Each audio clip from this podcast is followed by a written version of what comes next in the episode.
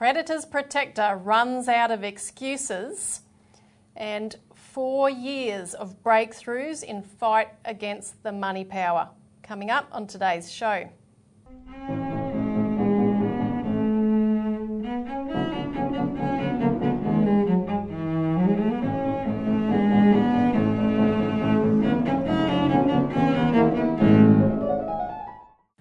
Welcome to the Citizens Report for the 16th of December 2021. I'm Elisa Barwick. Joining me today is Citizens Party Research Director Robert Barwick. Welcome.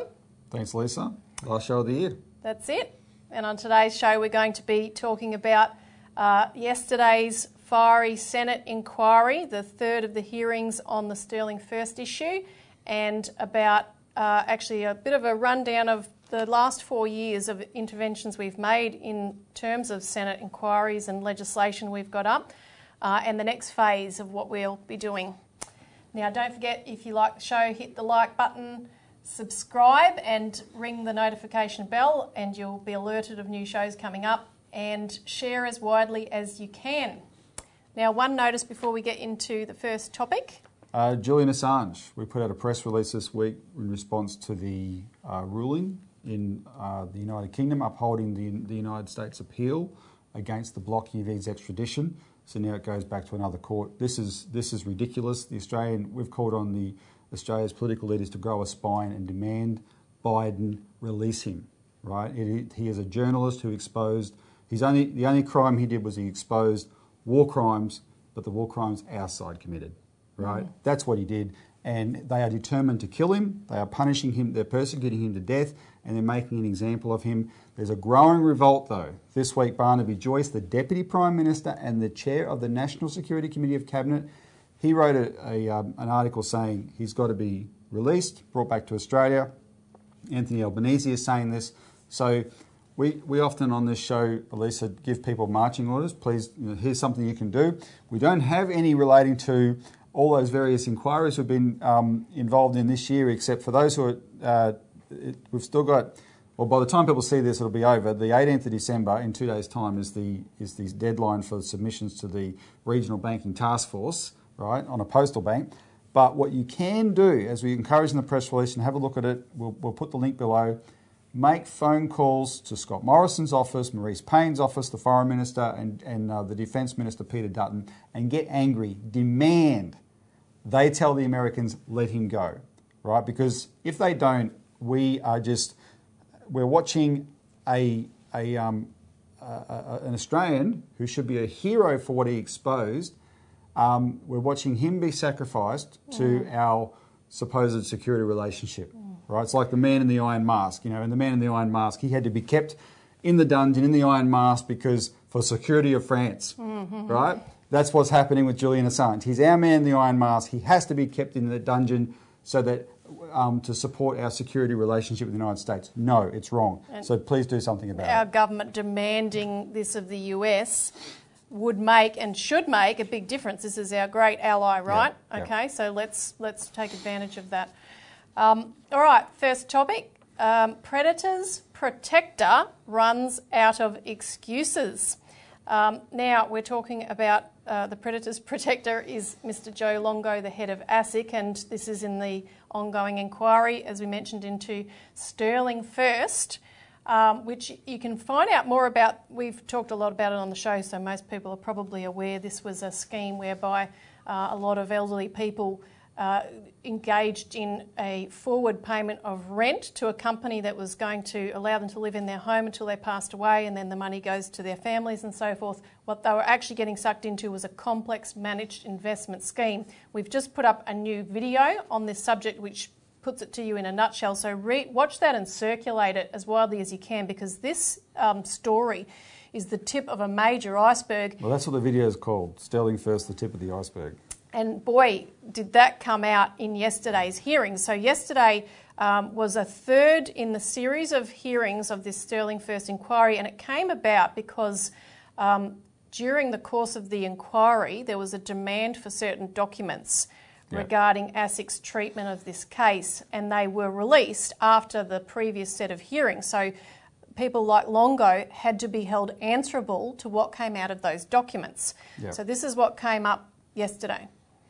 Let me preface the importance of this for the for the viewer, right? Just say this is a football show, talking about football. And just say the overwhelming issue with the football code, and everyone knows it, is that the umpires get bribed, but no one wants to talk about it.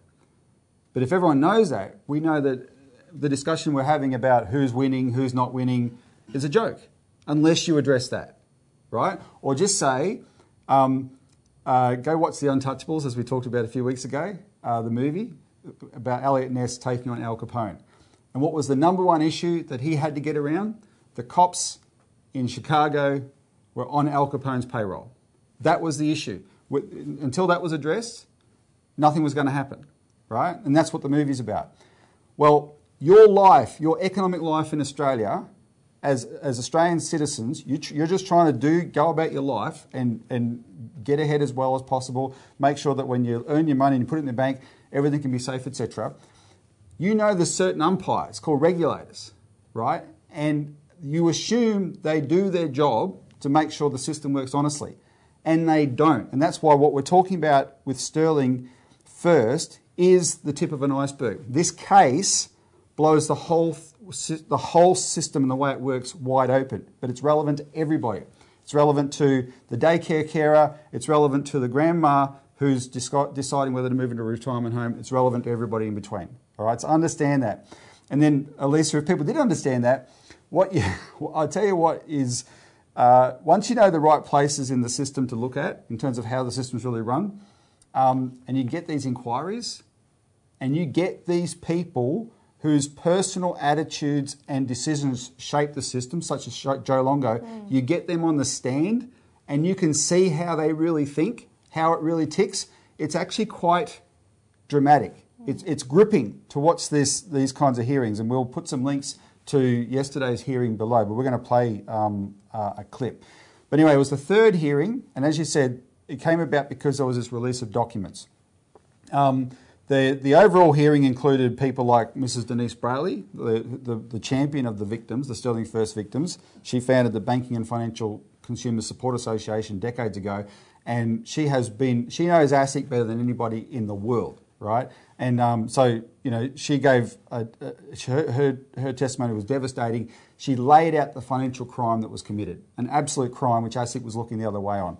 Um, they heard from the former head of ASIC, actually, Tony D'Aloisio, and his, his contribution was more about, um, okay, here's, here's how I think, from my experience, a regulator should be run, and this is where, this is where ASIC is not up to, um, based on the law, the policy of the government, you know, because the government has this commitment to caveat emptor. Let the buyer beware. You want to have a free market system where it's every man for himself. That's actually the government's philosophy, and that was reflected in the hearing. He's saying, it, you know, it's the bigger problem here is not the specific decision making at ASIC, even though that is a problem. Mm. The bigger problem here is the policy of the government, and that was quite useful. The Financial Planners Association uh, uh, testified. The, uh, the, the, the, the, the, tenancy lawyers from WA, because a lot of these victims are in WA around Mandurah, the tenancy lawyers testified, etc. But the big testimony was, again, the third appearance of ASIC, the regulator, by, led by the new chairman, Mr. Longo. And so we're going to play a couple of clips because I can't do justice. Um, you know, the viewer will understand, you know, for someone like me who follows the hearings closely, you know, I'll appreciate all the nuances, they won't. So I'm thinking, how do I, how do I best um, display what this, this hearing was about for ASIC? What, was, what, what does this hearing show in terms of the way ASIC operates? Well, this is a clip comprised of little snippets of ASIC's testimony over the, the, three, the three hearings, right? And you'll see pretty quickly where ASIC's coming from. Can I be very clear with the committee? I'm not here to make excuses for any missteps. And I'm not trying to make excuses. As I say, I really want to stress to the inquiry, I'm not trying to make excuses. And I keep stressing, I'm not trying to make excuses. Again, I'm not trying to make excuses. Senator, I'm not trying to make excuses. I'm just trying to uh, sort of work through what we did. And that's it. That's where ASIC's coming from. There's 140 odd elderly people. They're very elderly. They're vulnerable. A lot of them are sick. 18 have already died since this collapsed. Um, they're, they're, they're facing eviction onto the street. A bunch of them have terminal illness. They're, they're all ruined. They're, they're going to lose everything. And ASIC and that chairman, Joe Longo, is more intent on covering ASIC's butt because every time he said that, he was absolutely making an excuse. And at one point, he even said, This is a big hearing for a small number, Number of of victims. victims. He, I, I, I think the, uh, the character of Mr. Longo, I mean, I don't want to say too much, it's not very impressive to be honest. We knew that he was brought, the Financial Review earlier in the year said, after Josh Frydenberg railroaded James Shipton and Daniel Crennan out of ASIC because they were actually taking on the banks mm. and insisting the banks should fear the regulator. He railroaded them out, and the Financial Review said that in Mr. Longo, Josh Frydenberg has brought back the business friendly regulator he craves. Right? That's who Mr. Longo is. He's a protector of the system. He's a gatekeeper for this system. They don't want to change the system. And so they are happy to, to watch these 140 victims fall off the cliff to their absolute devastation and ruin and early death for a bunch of them rather than change ASIC. And every time he said, I'm not making excuses, that's all he did in the three hearings.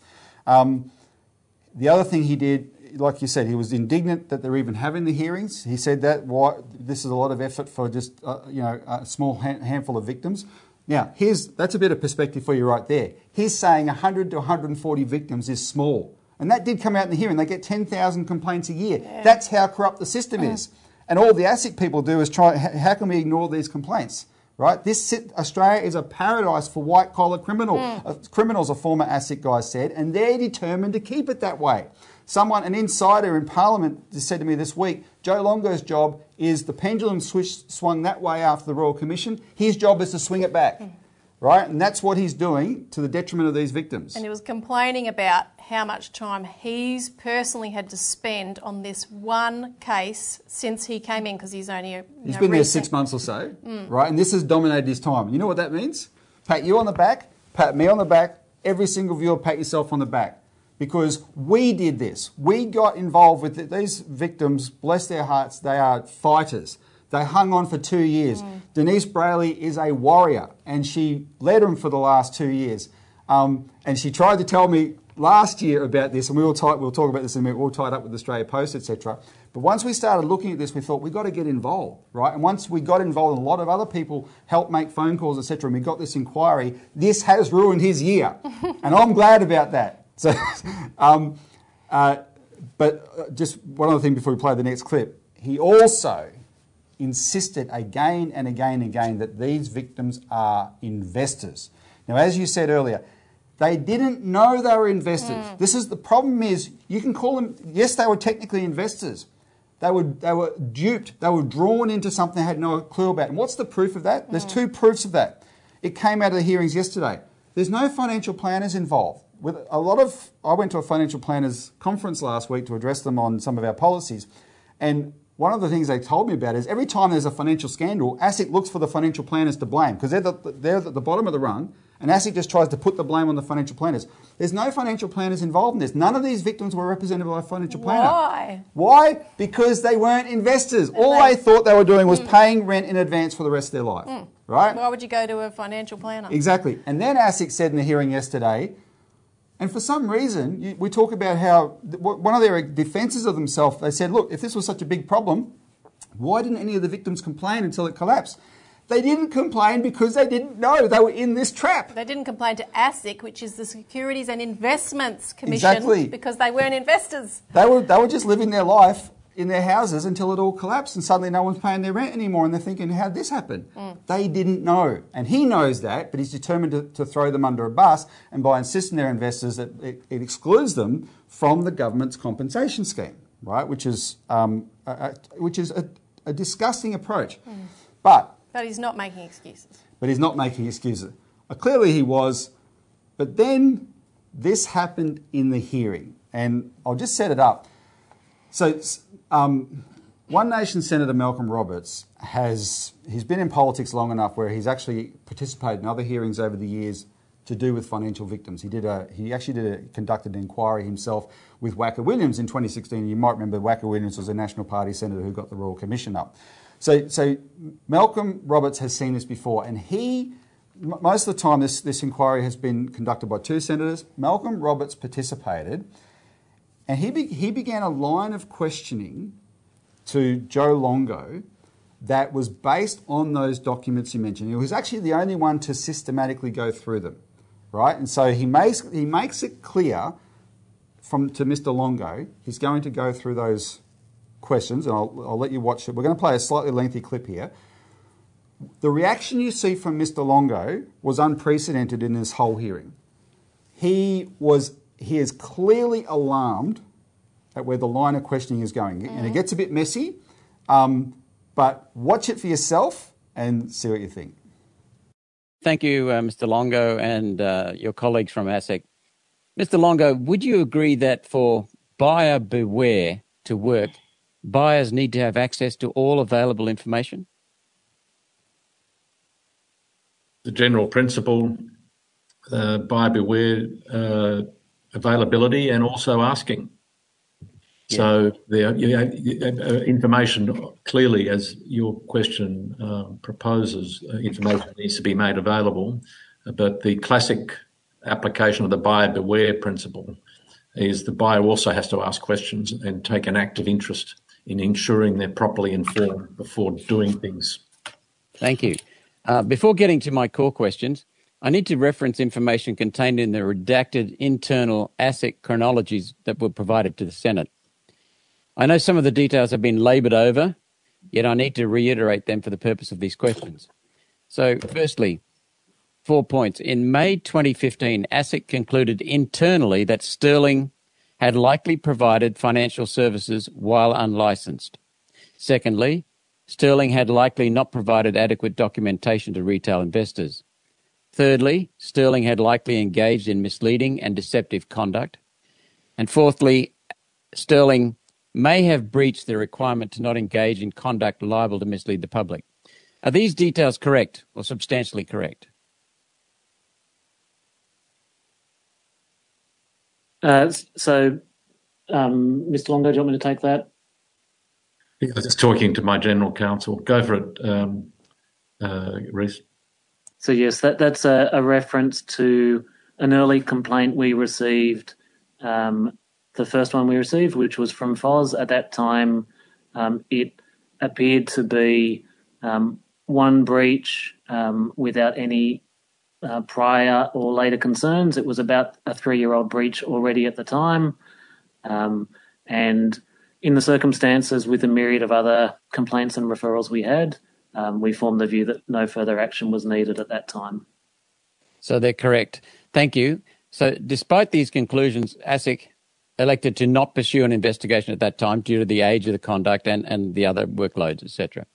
So continuing to check my understanding, in June 2015, an ASIC staff member raised fresh concerns about Sterling providing unlicensed financial advice or that it may be engaged in misleading or deceptive conduct. And secondly, and the last fact I want to check is that in September 2016, ASIC received a complaint that a Sterling victim had concerns about misleading and deceptive conduct and was unable to get information about what had happened to their investment and could not withdraw their investment as they had un- been led to understand that they could. Is, are those two points correct? Um, th- that is a a slight simplification, but yes, basically they are the second and third complaints that we received. They're, they're referred to in our submission as well, Senator. Yeah, thank you. Uh, so, in Senator, January, wait, uh, Senator, can I just ask? The, the, the line of questioning is rather. These points have been dealt with comprehensively in our written material, and I would respectfully ask that, a, that a, the approach, the rather simplistic approach that I'm hearing this afternoon, the uh, you can the committee can inspect a supplementary written submission to comprehensively deal with the um, inferences it appears you wish to draw. But these matters have all been dealt with comprehensively in our written submissions, questions on notice, um, and do not change my earlier evidence that I believe ASIC behaved reasonably at all material times. I do respect the line of questioning, but I would ask the committee to expect a supplementary submission to confirm the position we've taken on these earlier reports that I believe were properly handled at the time. Thank you. Uh, thank you for repeating that uh, conclusion from yours. Um, in January 2017, ASIC assumed that Sterling's conduct fell within the small scale offer exception for professional investors, despite a track record of complaints relating to retail investors. ASIC suspected that a new and ongoing managed investment scheme was in operation. A managed investment scheme was in operation. And despite all of this, ASIC recommended that no further action be taken in relation to Sterling. Did ASIC commence any type of investigation before concluding no further action was required? And if so, specifically, what investigation steps? Through the chair, uh, could I ask Senator Roberts to ask a question, please? Yes, I, I just did. Um, did ASIC um, commence respect, any type of investigation? Quite a narrative that um, uh, preceded your question, which makes it very hard to answer the question fairly, uh, given the premises upon which it's based, which uh, that are very hard to follow. so, Senator, certainly, Mr. Longo. Certainly, we'll certainly, Mr. Longo. I'd be happy to do that. Yeah, this is what I asked. Senator Roberts, if you can, um, just to make it um, as easy as possible for us all to follow, if you can really just go through the introductory points one by one that set up your question, just so we can we can we can understand the the preamble uh, to give the context to our witnesses from ASIC. So sure. over, to you. Sure. What I'll what I'll do, Chair, is I'll address Mr. Longo's request and ask the question, and then go through the the um, introductory comments. The question is Did ASIC commence any type of investigation before concluding that no further action was required? And if so, specifically, what investigation steps? Now, some of the earlier At comments. What point were, in time are you asking me the question that we took no action? At what point in time are we talking about? Okay, thank you. So, it, what we're what we're looking at here is trying to get an understanding because I work for the people of, of this country and I serve them. They pay my my salary. They elected me, and I have to serve them. And I think that's what all all members of the public service have to do as well, including members of ASIC. So what we need to understand is what do you, what does ASIC see as the breaches? Of, were there were there breaches of law? Were there breaches of good faith? What's the core issue? Is it capacity of ASIC? Is it capability of ASIC? Is it structural? Is it a legislative or parliamentary fix? What's the intent going on here? So, so that's overall where I'm heading because I can either help you or undermine you. And I, and I had to I had to put, include I, I, just I cut a little bit there and jumped to that part where um, Malcolm reiterates why he's asking these questions and that ASIC too serves the people of Australia, right? Because that's what he was getting. Joe Longo was, was acting like a, um, uh, a, a, defendant uh, lawyer in a court case mm. whose job is to run interference with the with the uh, the prosecutor say you know objection objection objection right he was trying to muddy the water all all Malcolm Roberts was trying to go through was go through the documents that ASIC was forced to hand over by the Senate and they and those documents show how badly they failed mm. right this ASIC has clearly run out of excuses we now have to see what the final report mm. will be. It's possible there'll be, you know, that there'll be more of this earlier in the new year. Yeah, two things. One, um, ASIC mentioned or mooted a potential uh, supplementary submission, which would raise further questions. So that raises the issue of further hearings. And secondly, I was just going to make the point that if everything, if all Longo's defences of ASIC are genuine and correct, oh my God, the system is worse than what we thought. Basically. It's thoroughly broken. No, yeah. you're right. They can't have it both ways. They got 10,000 complaints a year. Yep. They cursorily assess each of them and move on. You know, it's 10 to 5, as someone joked in our office, and like, oh, that claim now, we'll just dismiss that one. Um, let's move on. So, yes, this system is broken, and of course, what we're going to talk about in the next topic is how to change that. Yep. So, four years of breakthroughs in fight against the money power. Uh, we were looking, you were looking back over this um, when you spoke at the um, Financial Planners Association event last week and realised that we'd actually, in the last four years, achieved six inquiries, Senate inquiries that would not otherwise have taken place. Yep. So they included uh, in uh, 2017 a Senate inquiry into the bail in uh, legislation. Well, and, and, bear in mind, we say four years because it is, it, it is exactly four years. You and I are recording this on the on the uh, the 16th of December. By the time it's posted on, on uh, YouTube, it will be the 18th of December. I remember, four years ago, the 18th of December was the deadline for the submissions to the first hearing we achieved, which was the hearing into the bail-in law, right? Uh, financial sector legislation uh, amendment, crisis resolution powers and others measures bill, right? And um, Doug Mitchell in our office, one of our uh, activists, he had on a on a lazy Friday afternoon, um, the government released this bill at that time, knowing that no one would be paying attention, not knowing that ra- some random guy in a Coburg office in Melbourne um, would be seeing it on his on his computer screen, and he Doug forwards it to me and says, "Robbie, is this bail-in?" Because we'd heard we had done so much work on bail-in going back seven years to 2013 when it first happened in Cyprus, where you can you know you can take a, portion of people's bank accounts to prop up failing banks. And we had done an investigation then, and that investigation real, revealed there was plans for bail-in legislation in Australia. And we'd been on the look at it for, for seven years, right? So this was three years later, well, for, for three or four years by then. And Doug saw it, and Doug saw the language and said, "Is this bail-in?" And we looked at it and we saw that it had this this loophole language in it, right? That um, uh, conversion and write-off of of uh, uh, instruments can apply to bonds or any other instrument. And we thought, well, that's really really broad language. If that's if that's cash deposits in banks, right? That's bail-in. Um, and that led to we got an inquiry up into the bill, and that's when we met Senator Hume. Yes, Senator Jane Hume, the Senator for Bankers, led that inquiry, and she also led another inquiry which uh, got going the following year um, into Glass Steagall. We had Bob Katter, MP for Kennedy, who tabled our legislation for Glass Steagall to stop banks speculating. Any deposit taking bank cannot engage in speculation because Remember it that- risks the money. And, uh, and Elisa, that came out of the fact that after Hume conducted the bail-in inquiry, she was one of only eight senators present in the chamber when they rushed the bail-in law in, bill into law, and everyone was shocked about that, and we publicised that. And I had first met Bob Katter. Um, uh, I met Bob Katter that evening. Uh, oh no, the night before, but it already passed the House because he's in the, he's in the House, and, and he said, "Well, what can we do?" And I said, "What you can do is come up is, is come up with the antithesis to bail-in, which is Glass-Steagall. Separate the banks so they don't get into trouble in the first place." And he was happy to do it. So he introduced the bill in 2018, and then Pauline Hanson reintroduced it in 2019 in the Senate, and we got an inquiry up into that. in 2019, that's right. Uh, and then the cash ban bill was the next one, which there was a Senate inquiry in 2019. We had, with, in combination with a whole host of other forces across the country, it was a massive campaign. Uh, that was defeated, and they dropped the bill by the end of 2020. We'll put up the Sydney Morning Herald headline declaring it dead, dead, dead. That was a huge victory, and it's probably in recent years it's probably the biggest clear victory that we've had.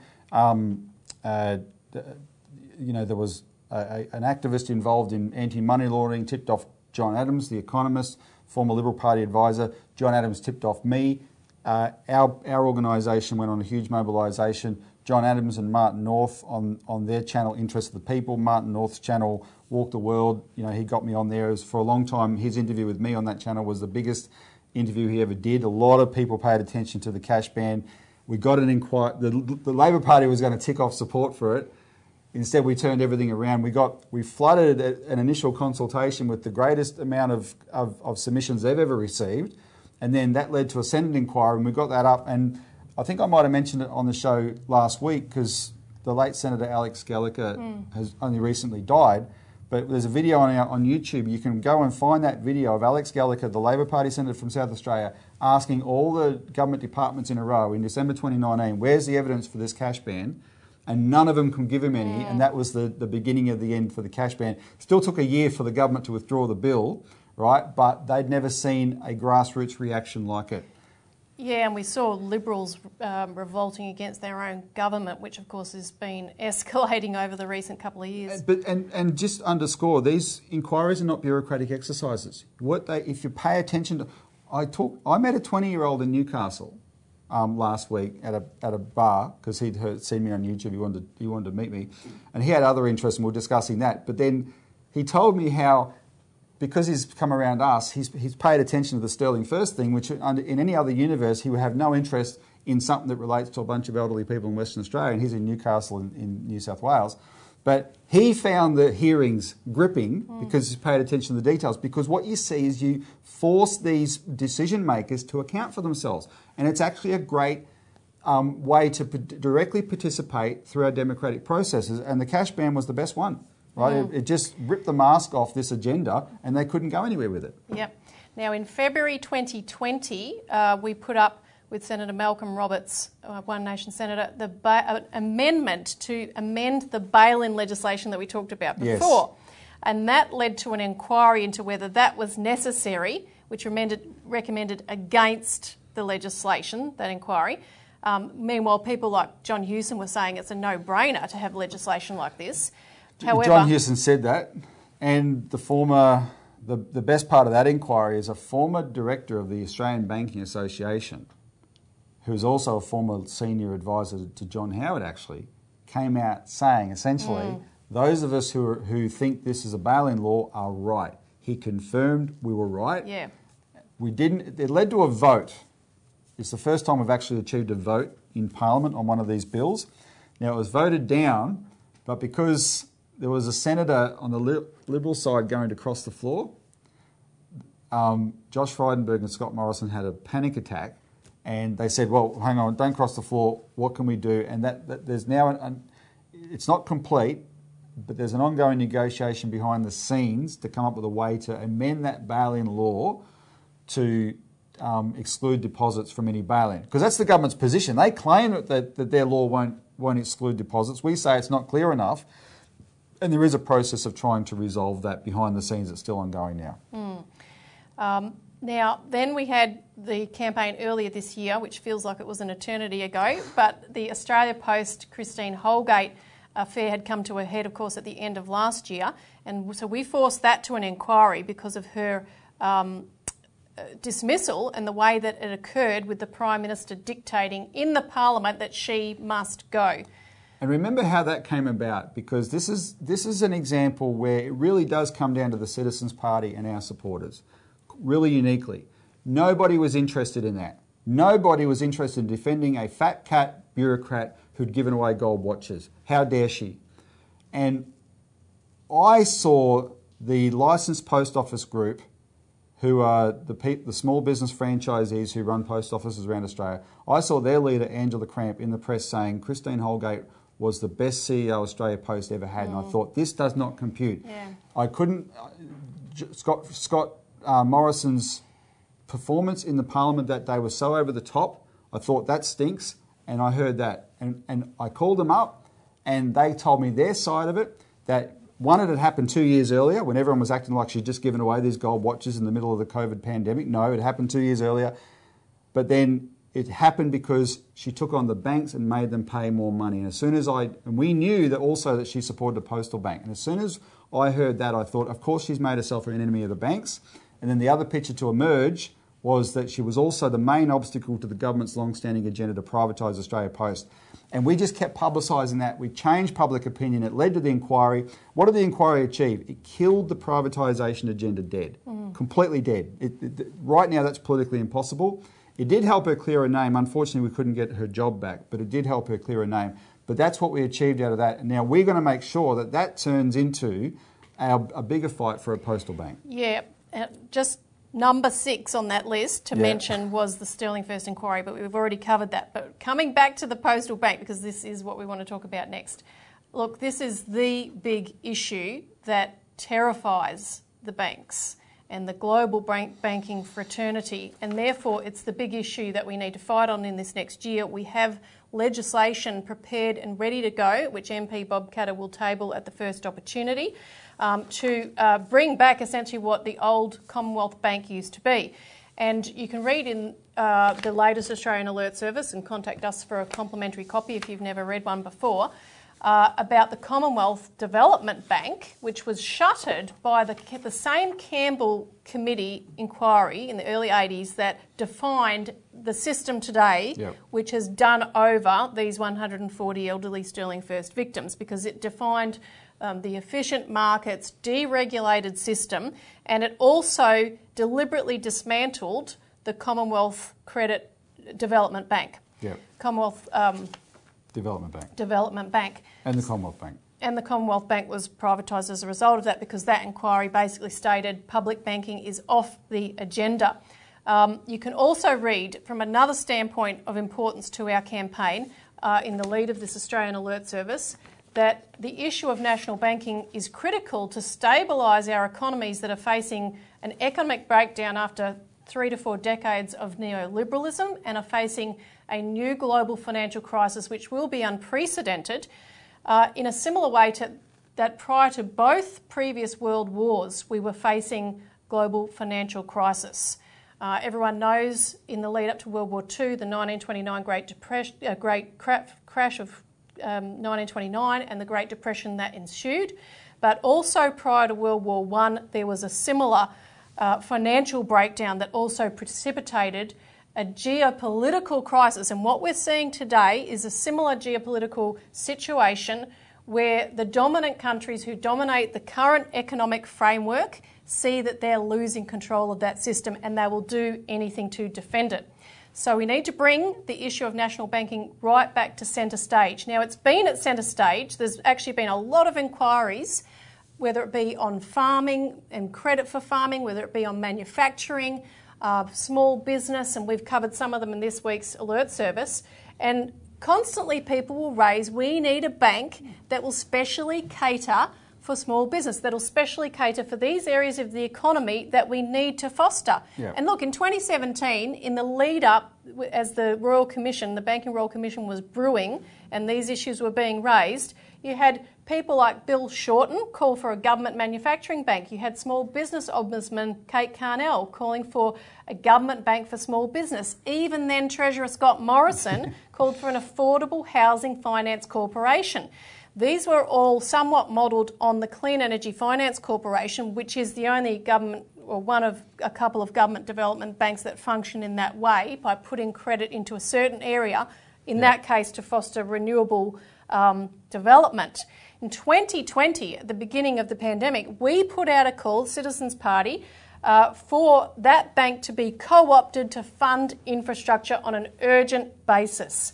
We wanted it. We wanted it. It's, it's there. It's the credit has the credit mechanism. Expand it for a massive redevelopment of Australia in the context of the depression. George Christensen in 2020 called a inquiry in the Parliament into diversifying our trade and investment.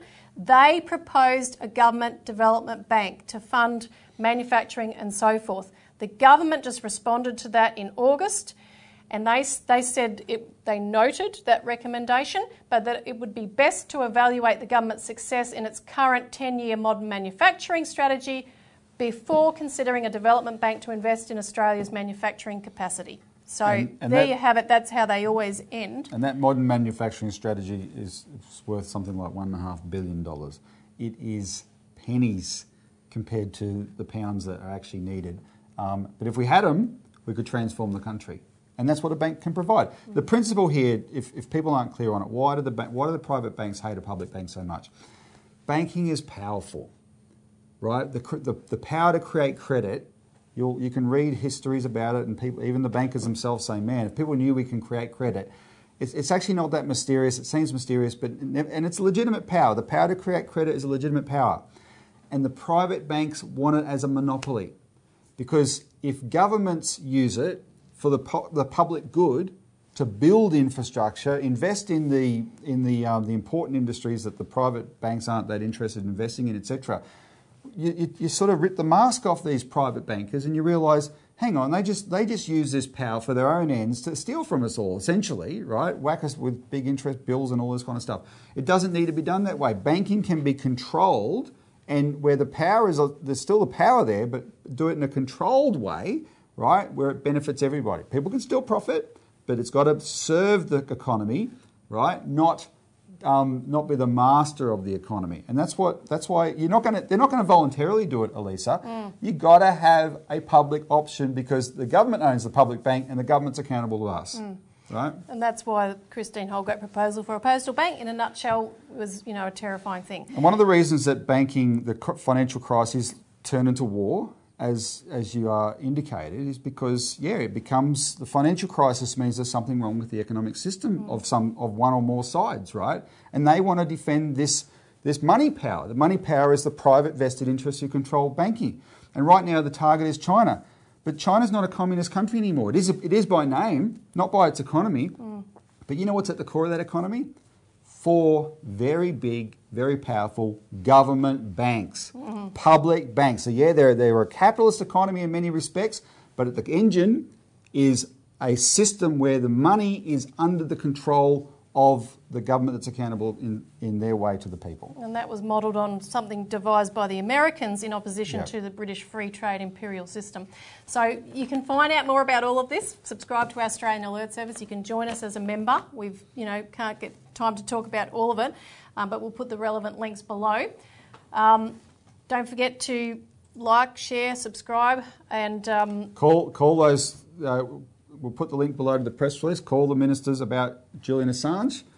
Put in your, um, uh, well, you probably already have, but uh, follow the, these inquiries that we've, we've got up, including the uh, Regional Banking Task Force, which is a very important one.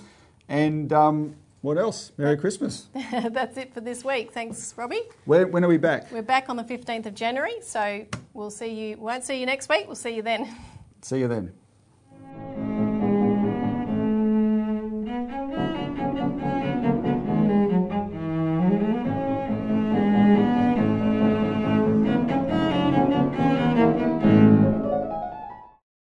Authorised by Robert Barwick, Citizens Party Melbourne.